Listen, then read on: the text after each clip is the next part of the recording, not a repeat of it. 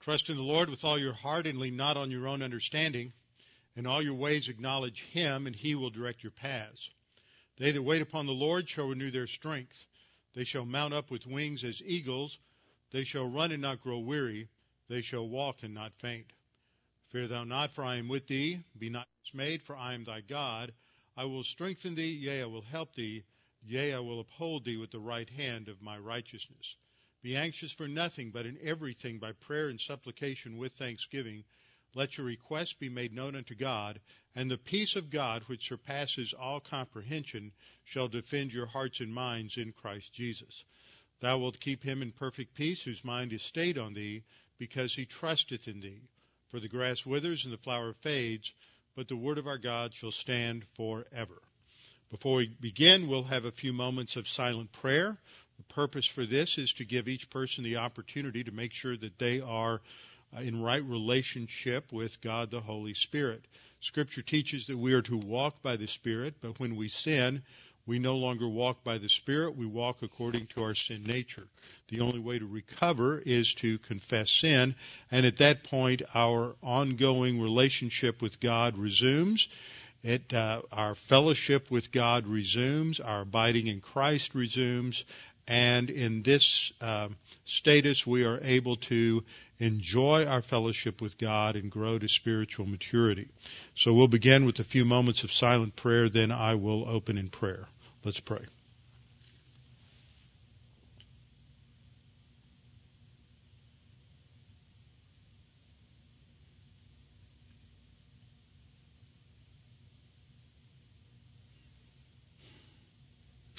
Father, we're so grateful that we can come before your throne of grace, that we can uh, ask your guidance and direction as we study the Word today. We, as we uh, walk by the Spirit and we're filled by the Spirit with your Word, we pray that we might come to understand uh, Scripture more clearly, more accurately, that we may hide it in our hearts, that we might walk consistently with you. And Father, we pray that you guide and direct our thinking now in this Bible class in Christ's name. Amen. All right, today we're going to look at another uh, promise that is a much uh, memorized, frequently utilized promise from the Old Testament. We're going to go to Psalm 37. Now this is part of our Thessalonian study. In 1 Thessalonians chapter 1, Paul told the Thessalonians, praise them because their faith, that is, their, their, their active trust in God, had garnered them such a reputation that it spread throughout Macedonia and, and Achaia. Paul said something very similar to the Romans when he uh, introduced his epistle to the Romans, saying that their faith had gone throughout all the world. They had developed a reputation because of their walk with God, and this reputation was going uh, around the world. It was being twittered and it was on Facebook page in the ancient world, whatever their versions of that was. So uh, from that, I started this this sub series on the faith rest drill, drill and how we are to grow by means of faith, that is trusting in the Lord. But we trust in something. It's not just faith in faith. Uh, that is the world system. That is pagan thought. You just believe, you just have confidence that somehow the universe is going to pull everything together for you. That's faith in something that's impersonal. Uh, sometimes the uh, it's expressed as just faith in faith. You just need to have a positive mental attitude. And there are even a number of churches in this in this country that if you really listen to what the pastors say, uh, they're not teaching the Bible. They're really just giving a a, a positive uh, message. They're they're just giving a motivational talk. They're not really giving anybody the Bible. They, when you look at even how they might reference the Bible, it's just a cosmetic. It's just something that is superficial. It's just a veneer to deceive the masses that somehow they're learning something Christian. But they're not any different from many, many uh, salesmanship meetings, many, many motivational speeches by by atheists, by uh, people who are advocates of the New Age movement. And as Christians, we have a different concept of faith. Faith is related to knowledge. It's related to content. It's related to what we believe specifically about the triune God of Abraham, Isaac, and Jacob and what he has revealed to us. So, When we talk about the faith rest drill, as I've said, there's three, three steps. The first step is to claim a promise. Now that promise uh, might be the whole verse. For example, the one we're going to look at today in Psalm 37, 4 through 5 is a great couple of verses to memorize. Delight yourself also in the Lord, and He shall give you the desires of your heart. A lot of people just uh, memorize that, take it out of context, and say, well, um, God's going to give me whatever I want. It will make me happy, so therefore God will be happy. The wife of a well-known pastor in Houston was quoted in her little statement from the pulpit at that church went viral a couple of months ago uh, that God wants every Christian to be happy. And so if you're happy, then God's happy. And so God just wants you to be happy. Once again, this is just the mindless drivel that encourages the masses because they don't know anything about the Bible. Uh, they don't understand the context of this particular verse. This isn't saying that God's going to give you whatever you want. This isn't saying that God is a Santa Claus up in the sky and if you just say it the right way and make a positive confession, then God's going to give you whatever you want. Uh, it's much more than that, and that is not part of the meaning of this particular passage. It goes on to say in verse 5, commit your way to the Lord, trust also in Him, and He shall bring it to pass. So these are a great couple of verses to look at. So we can look at that, we can claim a passage, we could just focus on part of it, maybe uh, trust trust in Him and He will bring it to pass. Or you might even look at another uh, phrase that's included uh, at least three times in this uh, in this psalm, and that is the phrase that's translated in in verse uh, verse one: "Do not fret because of evildoers." And so you just, something happens and you get set off and you're upset, angry about something. You might just remember, don't fret because of evildoers. And there are evildoers all around us, not just the evildoers over in ISIS or the evildoers in Hamas or the evildoers in uh, Washington D.C. who are part of one political party or another, but it is uh, people around us. We're constantly surrounded by people uh, that we're not even aware of many times who seek to take advantage of us and do us harm. So we can just grab a hold of part of a promise and we claim that and it focuses our attention upon biblical truth. Then step two is to think through the doctrinal rationales. And that's a great thing to do as you're claiming promises. You ought to have these promises memorized so that they're embedded in our soul. David said, Thy word have I hid in my heart. So we've taken God's word and we've memorized it, and as you memorize it, you think it through and learn to analyze the thought. Take out a pen and paper, write it out, write out the structure. You can, uh, if you're adept at using a grammatical diagramming, diagram it. If you just want to create some sort of a phrase, uh, phrase, structure to understand, help you understand the relationship between the clauses and the phrases within the verse. That helps too. There are many different ways that you can do that that helps you remember it. And one way that's helpful in memorizing scripture is to go not only to say it over and over and over again, but to write it over and over and over again. And develop you can develop little games. You can if a family's memorizing verses they can develop games around the dinner table uh, and you can offer rewards like those who memorize their verses get dessert. If you don't too bad always look for motivation rewards. It's a biblical concept. So step two we think through those doctrinal rationales. By writing out those verses you can think about what is being said here and why is it being said. That may even lead you to take it to another step, which is to look at the words that are used.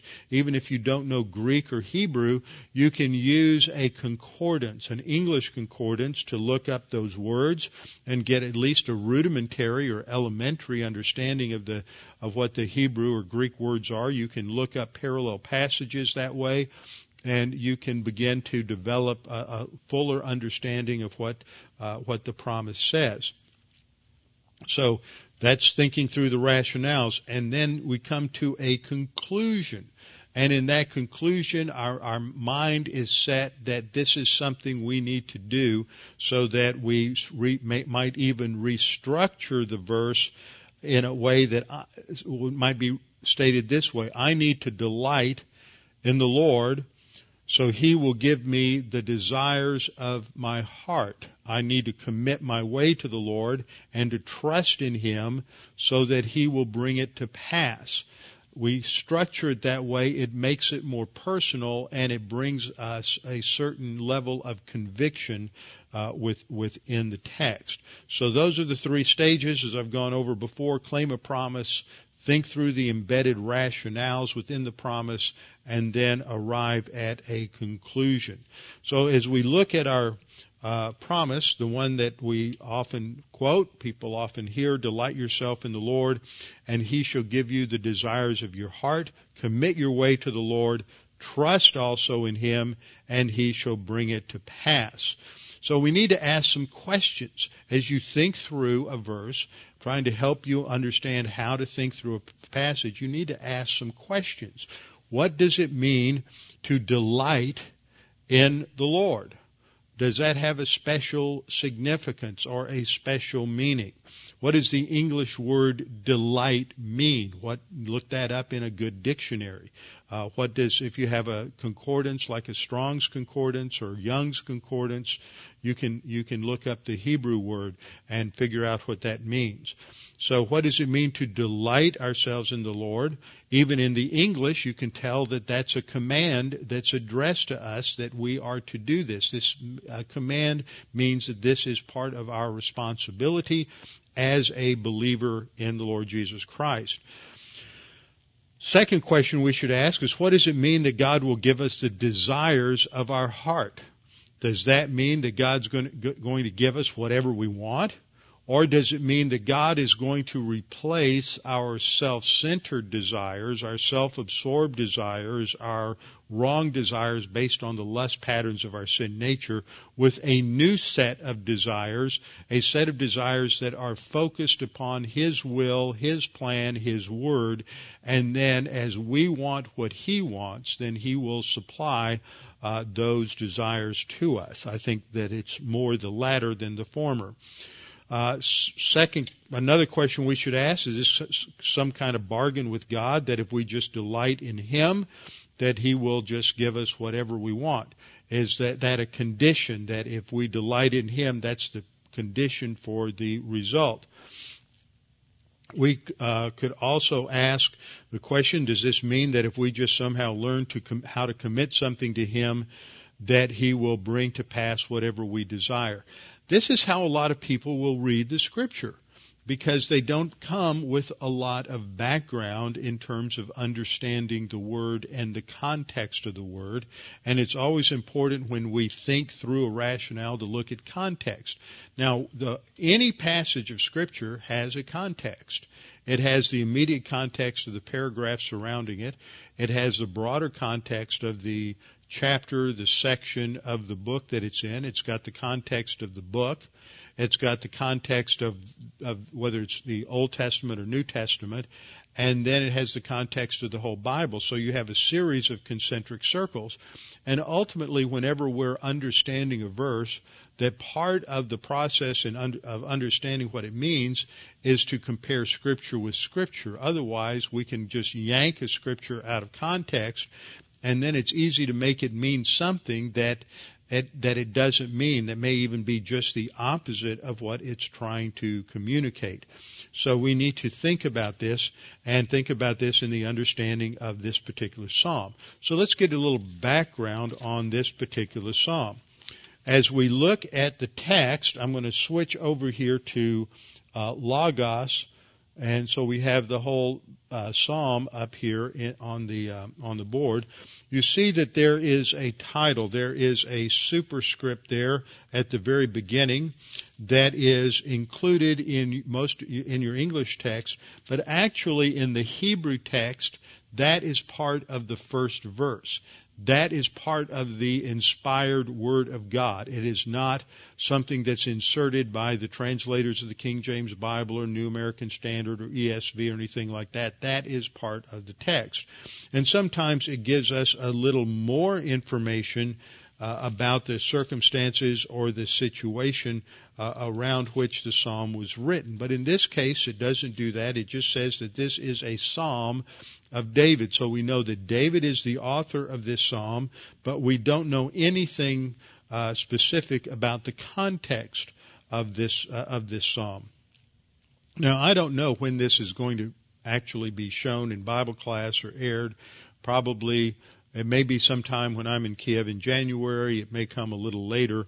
Uh, if it comes much later, then what I'm saying is going to be uh, self-evident. But um, after we finish our dispensations class on on Tuesday night, I'm going to start teaching either dispensations or Romans, depending on which one I finish first. Uh, I'm going to start a series on First and Second Samuel. First and Second Samuel is like First and Second Kings. In the original Hebrew, it's one book. It was just divided because it was too large to put on one scroll. So in the Hebrew, uh, in the Hebrew text, it was divided into two parts, but actually it should be studied as one uh, one whole book, just as we studied First and Second Kings as one whole book.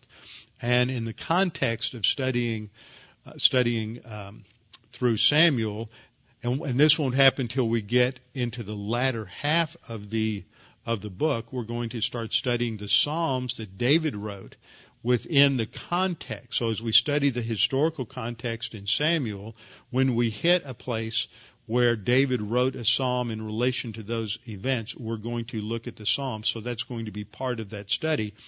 And I'm even toying with the idea that uh, perhaps once we get into the life of David in the latter half of First Samuel, which won't be for another year or two probably, uh, doing a companion study on uh, on the Psalms of David on on the other midweek class, so that we're we're in uh, we're dealing with both of those at the same time. I think that would be uh, helpful uh, for people because the Psalms are all written within a context, and there's a lot to study there. I've taught through different Psalms and different promises before, but it's and I've taught through uh, Samuel before in the same way where I taught taught through the Psalms, but that's been a long time ago, and that will be um, so that that will be a good way to do that. I think people will will get a lot out of this.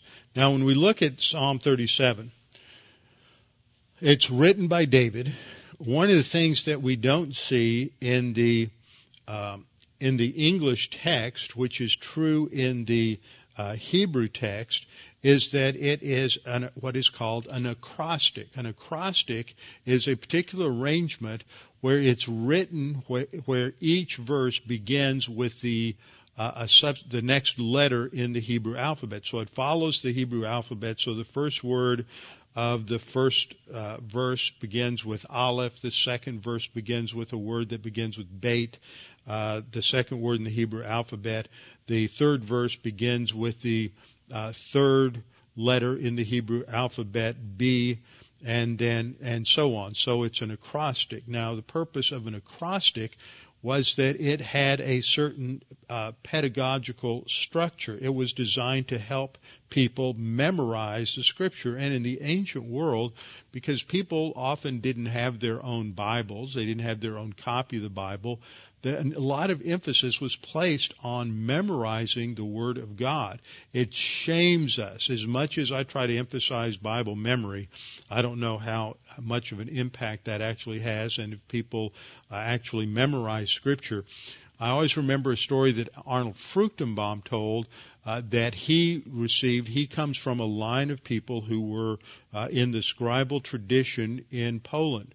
And back in the 1600s, 1700s, if you were going to uh, uh, copy the scriptures, then the, the, way that they were copied, the, the Jews had a very rigorous procedure in order to try to prevent copyist errors. So everyone had in the training to be a copyist, you would be trained from the time you were an infant in memorizing the scriptures, so that by the time you were five or six years old, you would have the entire Torah memorized. You think you have trouble memorizing a hundred verses. Well, they would have the entire Torah memorized by the time uh, they were six or seven years of age, and then by the time they were bar mitzvahed at, at, at 13, they would have the entire Old Testament memorized in, in Hebrew. And then if, in order to handle the, the, the scribal functions, they would have to uh, pass an exam.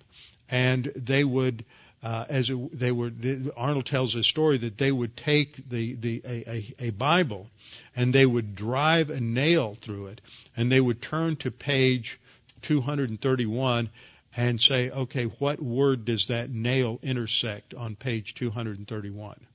And you would have to be able to uh, identify that because they memorized uh, in terms of the pages. They knew they counted every letter that was on every page.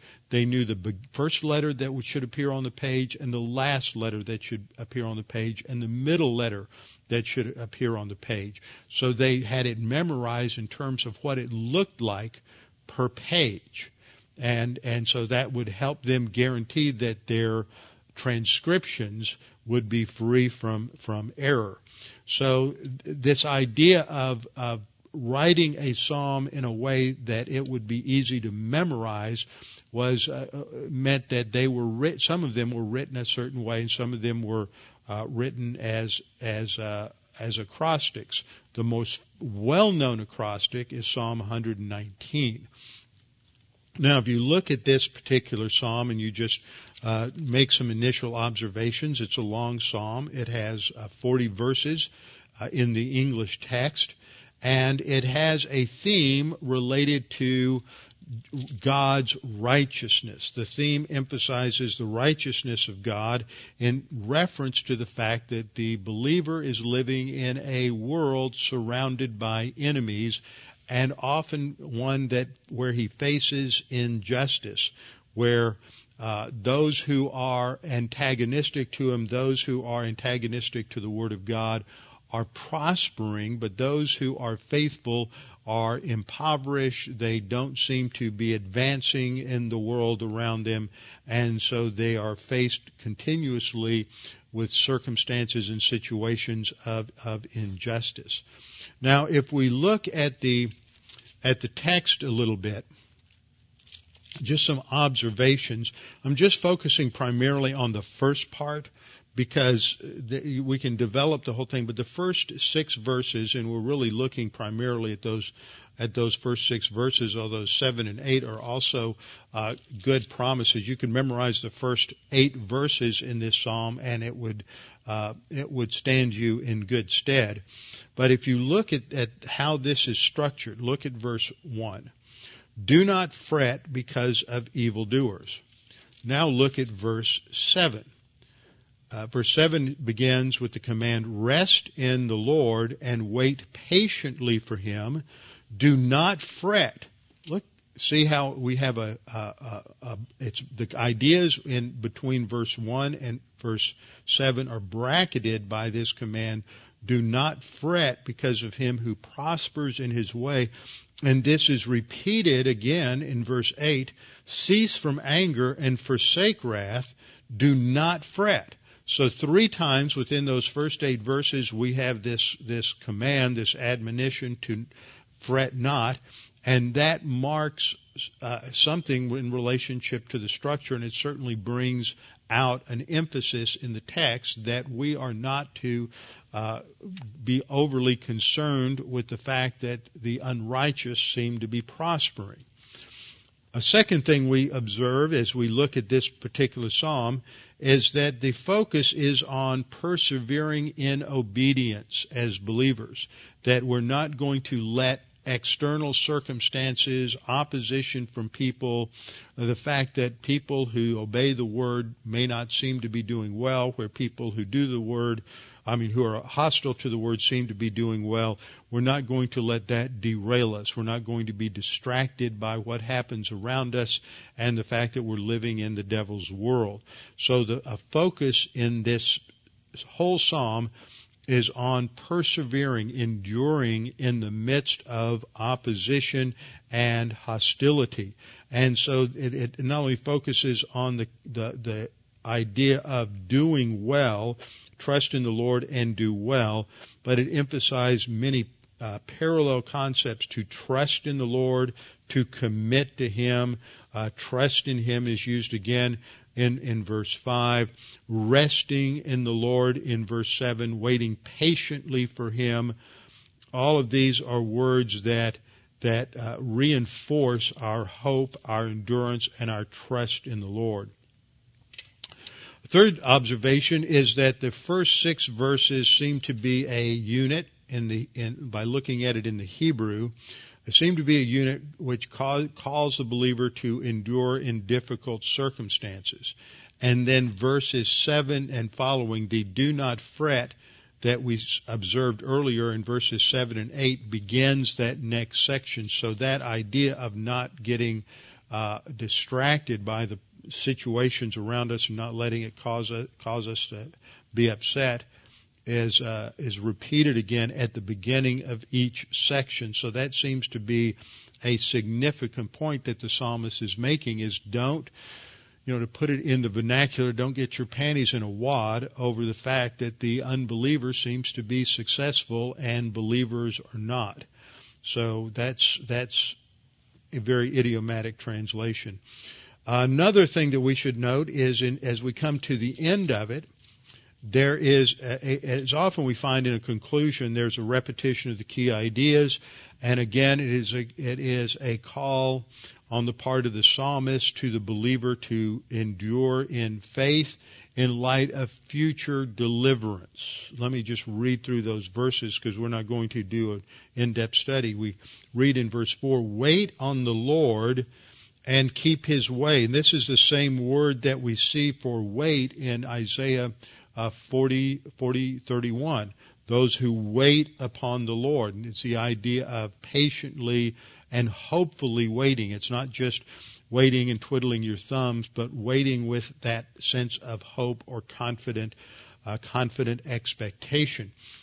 Wait on the Lord and keep His way. And so we should note that phrase, His way, that there is a path that is uh, set before us that repeats the idea that's in verse 5 commit your way to the Lord. And it, it relates to verse 23 even says, says the, um, the steps of a good man are ordered by the Lord.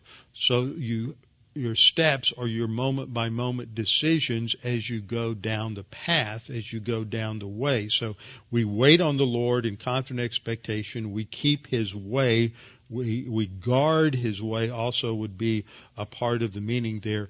And he shall exalt you to inherit the land. So that, that brings in a timing issue. It's not something that's going to happen immediately. It's not going to be something that may happen even in this life, for the promise was made to Abraham, Isaac, and Jacob that they would inherit the land, and they never did. The only ownership they had of any property in the land that God promised them were, were grave sites where they they buried uh, Sarah and Rachel and Rebecca. Uh, they did not own the land in terms of the way that God promised it. So so it's deferred gratification, it's deferred reward. We may not see the justice uh, enacted by God in this present life, but we will see it in the future. That's our confident expectation. That's where hope comes into play. He goes on to say, He shall exalt you to inherit the land when the wicked are cut off. You shall see it. Well, when does that take place? That takes place in the end times, in the final judgment, at the great white throne judgment. Then the psalmist and David says, I have seen the wicked in great power and spreading himself like a native green tree. In other words, he's prospering, he's flourishing, he is productive, uh, the tree is producing fruit. And so here he sees, uh, sees that how, how, how prosperous the unrighteous was during this life. But then he concludes in verse 36, yet he passed away and behold, he was no more. It was ephemeral. It was, it, it just, all of his success and prosperity disappeared. There was nothing left that would uh, endure or last into eternity. Uh, verse 37, David says, mark the blameless man, observe the upright for the future of that man is peace. Now, in context, that's just not talking about future in this life, but future on into eternity. Verse 38, verse 38 says, But the transgressors shall be destroyed together, the future of the wicked shall be cut off. But the salvation of the righteous is from the Lord. See, that's our hope, future deliverance. The salvation of the righteous is from the Lord. He is their strength in time of trouble, and the Lord shall help them and deliver them. This isn't talking about future salvation here. I think this is talking about deliverance in time, that God will protect them. Uh, God shall help them and deliver them. He shall deliver them from the wicked and save them because they trust in them. Now, it's possible this may have an a, a eternity in heaven connotation, but normally the word group yasha in the Hebrew doesn't have eternity as its focus. It's usually related to a temporal uh, temporal deliverance. So we see, in just in terms of looking at the conclusion, that that we're, we're focused on present problems, but the solution is often a long-term solution. But that is why we are encouraged and challenged to endure in our faith and tr- actively trusting in God on the basis of His promises, uh, hoping in Him in terms of confident expectation, uh, trusting and committing in Him. There are certain parallel ideas, as I pointed out just a minute ago. The contrast between the way of the righteous and the way of the wicked is a parallel to what we find in Psalm 1. So let's just turn in our Bibles to Psalm 1 and look at how the Psalms are introduced. There's a view out there that I am looking at. It, it definitely has some attractive ideas to it. I haven't studied it in enough depth to commit to it as whether it's absolute or not, but I think there's a a level of truth to it, and that is that in the not only in the writing of the Psalms uh, was the inspiration of God the Holy Spirit active, but uh, also in the organization of the Psalms. And often we've been taught, and I've been taught, the Psalms are just uh, basically atomized or uh, focused on individually, that each Psalm is unrelated to the other. But as I've been reading lately among a number of more conservative uh, writers, that there's a belief that in the uh, whole canonization process and the organization process of the Old Testament, because many of the Psalms were not written, or some of the Psalms were not written until after uh, the Jews came back from Babylon. So it doesn't reach its final form until uh, sometime around 400 or so BC, and that it's that final form is significant, and that that these these chapters were not just put in here randomly, but there there is an overall pattern uh, to the to the Psalms. So Psalm one is uh, is significant. It sets a tone of introduction uh, for the uh, entire uh, Psalter. Well, that didn't go anywhere. There. So let's see, what we see in the first psalm is that there is a contrast between the way of the righteous and the path of the unrighteous or the ungodly. And we see a description there uh, of the two different paths.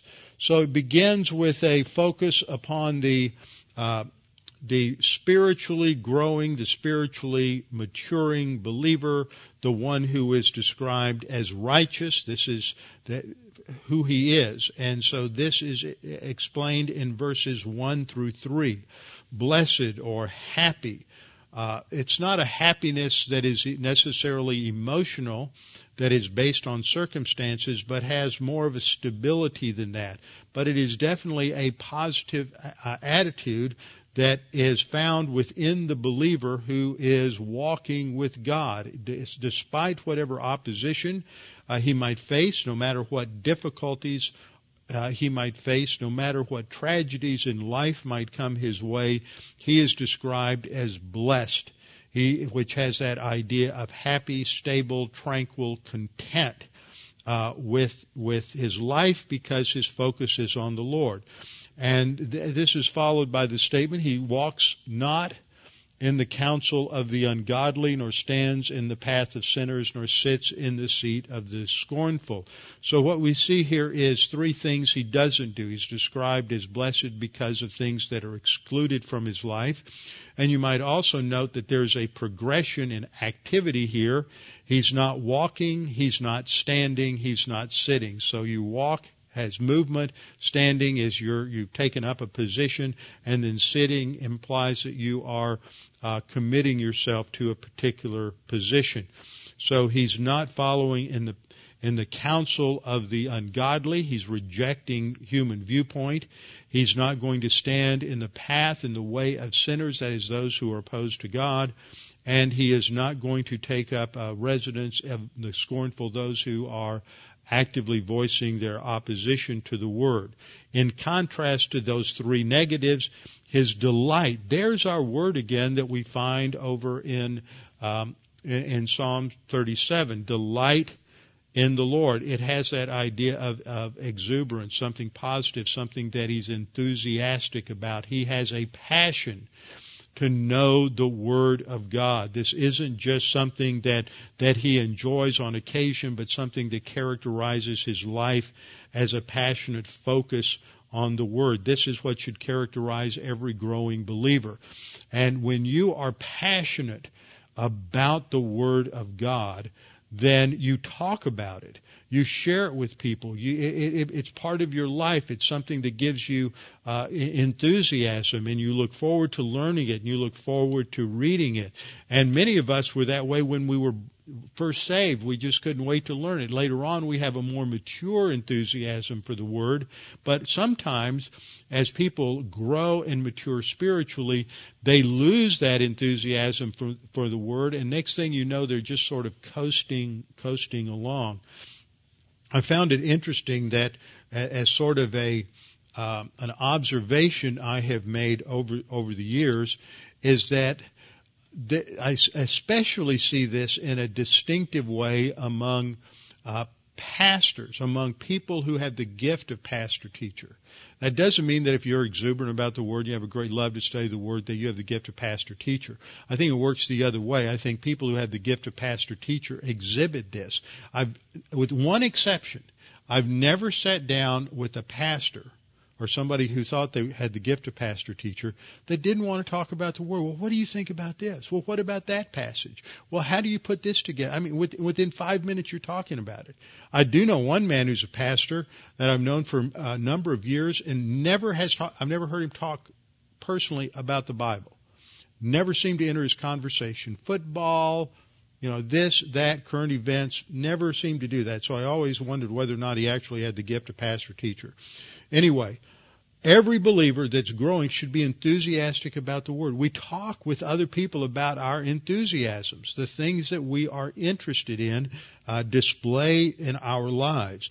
And that's this idea. His delight is in the law of the Lord and in his law he meditates day and night. I think the second clause, the second strophe there, is a development from the first. Because you delight in the in the word of the law, I mean the word of the Lord, because you delight in the law of the Lord, you think about it all the time. That's the idea of meditating day and night.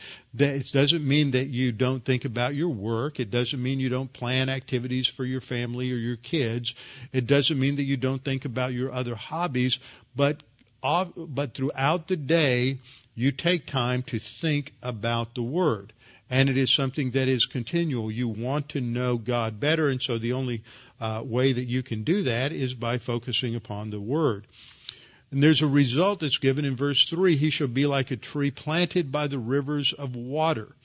Now, in Texas, there are certain trees that if you see them, then you know that water is nearby.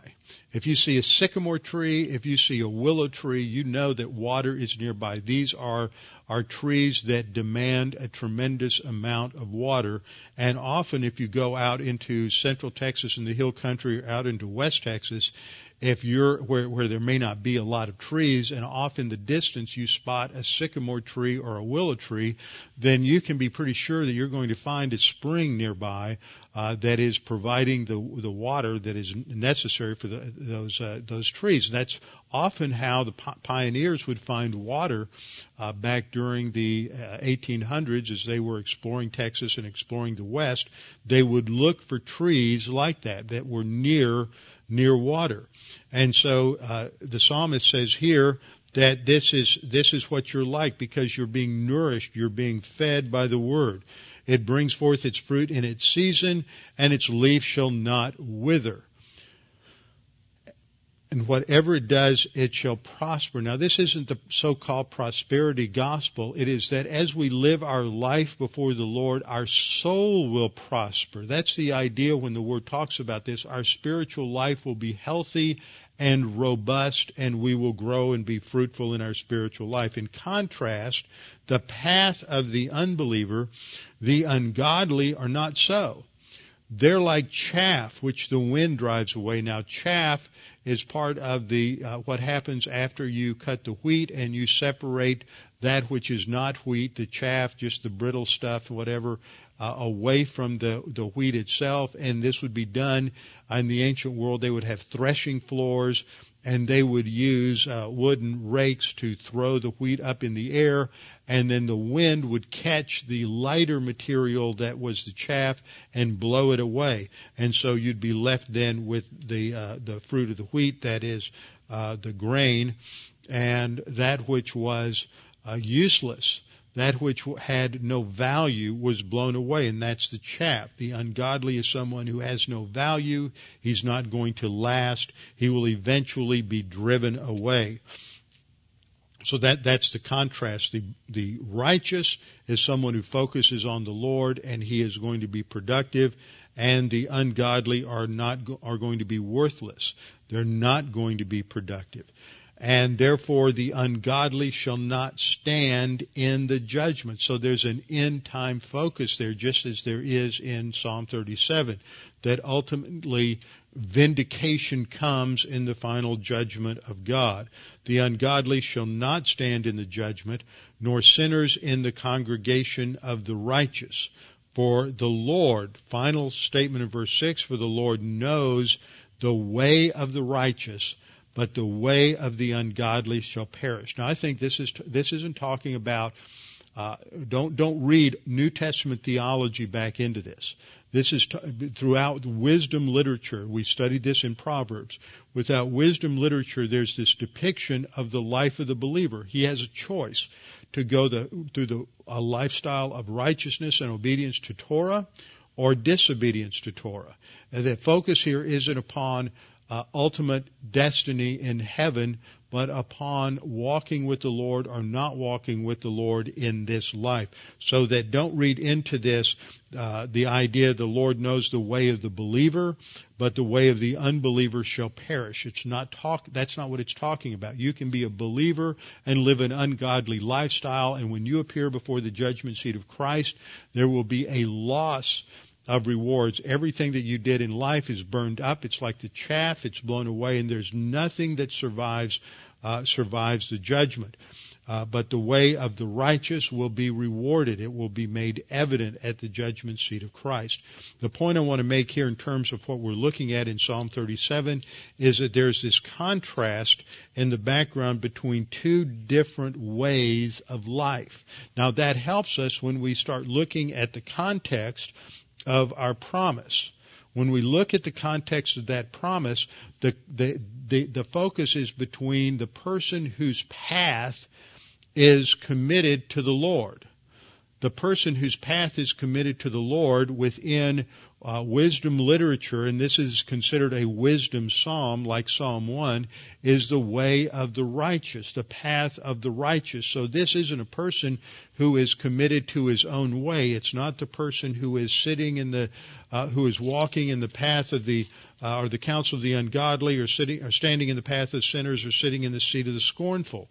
This is the person who is committed to the path of the Lord. This is the, the way of the righteous. So when we look at the context here in terms of who is being addressed, uh, the believer is being addressed and he's being given instruction and this is also it's a wisdom psalm which means it has a a pedagogical didactic or instructional significance it is designed to teach us how we should live as as believers. And so the focus here is not upon uh, eternal destiny. That when we get look at a passage like verse three, trust in the Lord and do good. That isn't talking about the fact that if you want to be saved, you not only have to believe in the Lord, but live a good life. Uh, that misses the whole focal point here in these verses. But unfortunately, there are people who take it that way, and that that uh, really has an impact on uh, de- destroying the purity of their gospel. They have an, anath- an anathematized gospel, according to Galatians uh, chapter one, verses uh, six and seven. Is that that they're not teaching the true gospel? It's been um, it's it's it's been perverted by adding works to it. The focus here is uh, isn't on how to have eternal justification and eternal life, but how to experience the benefits and the blessing, the happiness of God, of the righteous in Psalm 1 in the midst of this life. So we have to understand the language here in light of the context of of the Psalms and the light of the context of wisdom literature uh, within within Scripture. So that helps us to understand its its uh, its significance. Now it begins. If we look at the immediate context now, it begins with a command, a, a prohibition. It's stated in the strongest form of prohibition that you can use in in the Hebrew language. And so there are different ways in which we express things. We say, well, you should not do that, or that might not be a good idea. And we say, then we say, you should absolutely never do that. And so this is the strongest form uh, of admonition directed to believers. And the, it starts with this command, do not fret. Now I want you to look at those verses, the, the verse up there on the screen. Do not fret. Look at that. We've got another distortion. This happened, um, this happened a couple of weeks ago. So we're just going to have to, I can't take time now to straighten that out. Do not fret because of evildoers, nor be envious of the workers of iniquity. What's contrasted? What do we have that's parallel here? We have the words evildoers and workers of iniquity. That in, in the Psalms, Psalms are poetry and they don't rhyme words eh, like we do in English. They rhyme, Hebrew poetry rhymes ideas in places and that's called parallelism. And in this case, it's an, it's a synonymous parallelism where the two ideas are, are roughly parallel. One helps us understand what is being said by the other. And the commands are also somewhat parallel. Do not fret and do not be envious. They're not exactly the same, but they're very closely related. And so the second line helps develop our understanding of the first line by stating it in a slightly different way. So the first command is not to fret, which is a fun word in the English. Uh, you don't hear a lot of people talking about fretting, and so we need to understand its its um, its basic sense in the Hebrew. The Hebrew word is chara. It's in the hitpael stem, which is a causative stem and all these different stems basically meaning mean is that they have different senses or meanings. Uh, in the one stem may be quite different from the meaning in the qal stem. And here the word hara just means to burn, uh, to be angry.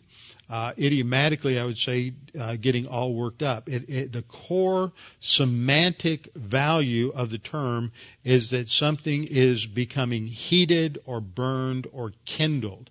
Thus, it was applied to the concept of anger. In the Old Testament, the, the, Hebrew doesn't have a lot of abstract concepts when it relates to emotions. So you don't really have a, a literal word for anger. You usually have a word related to don't burn.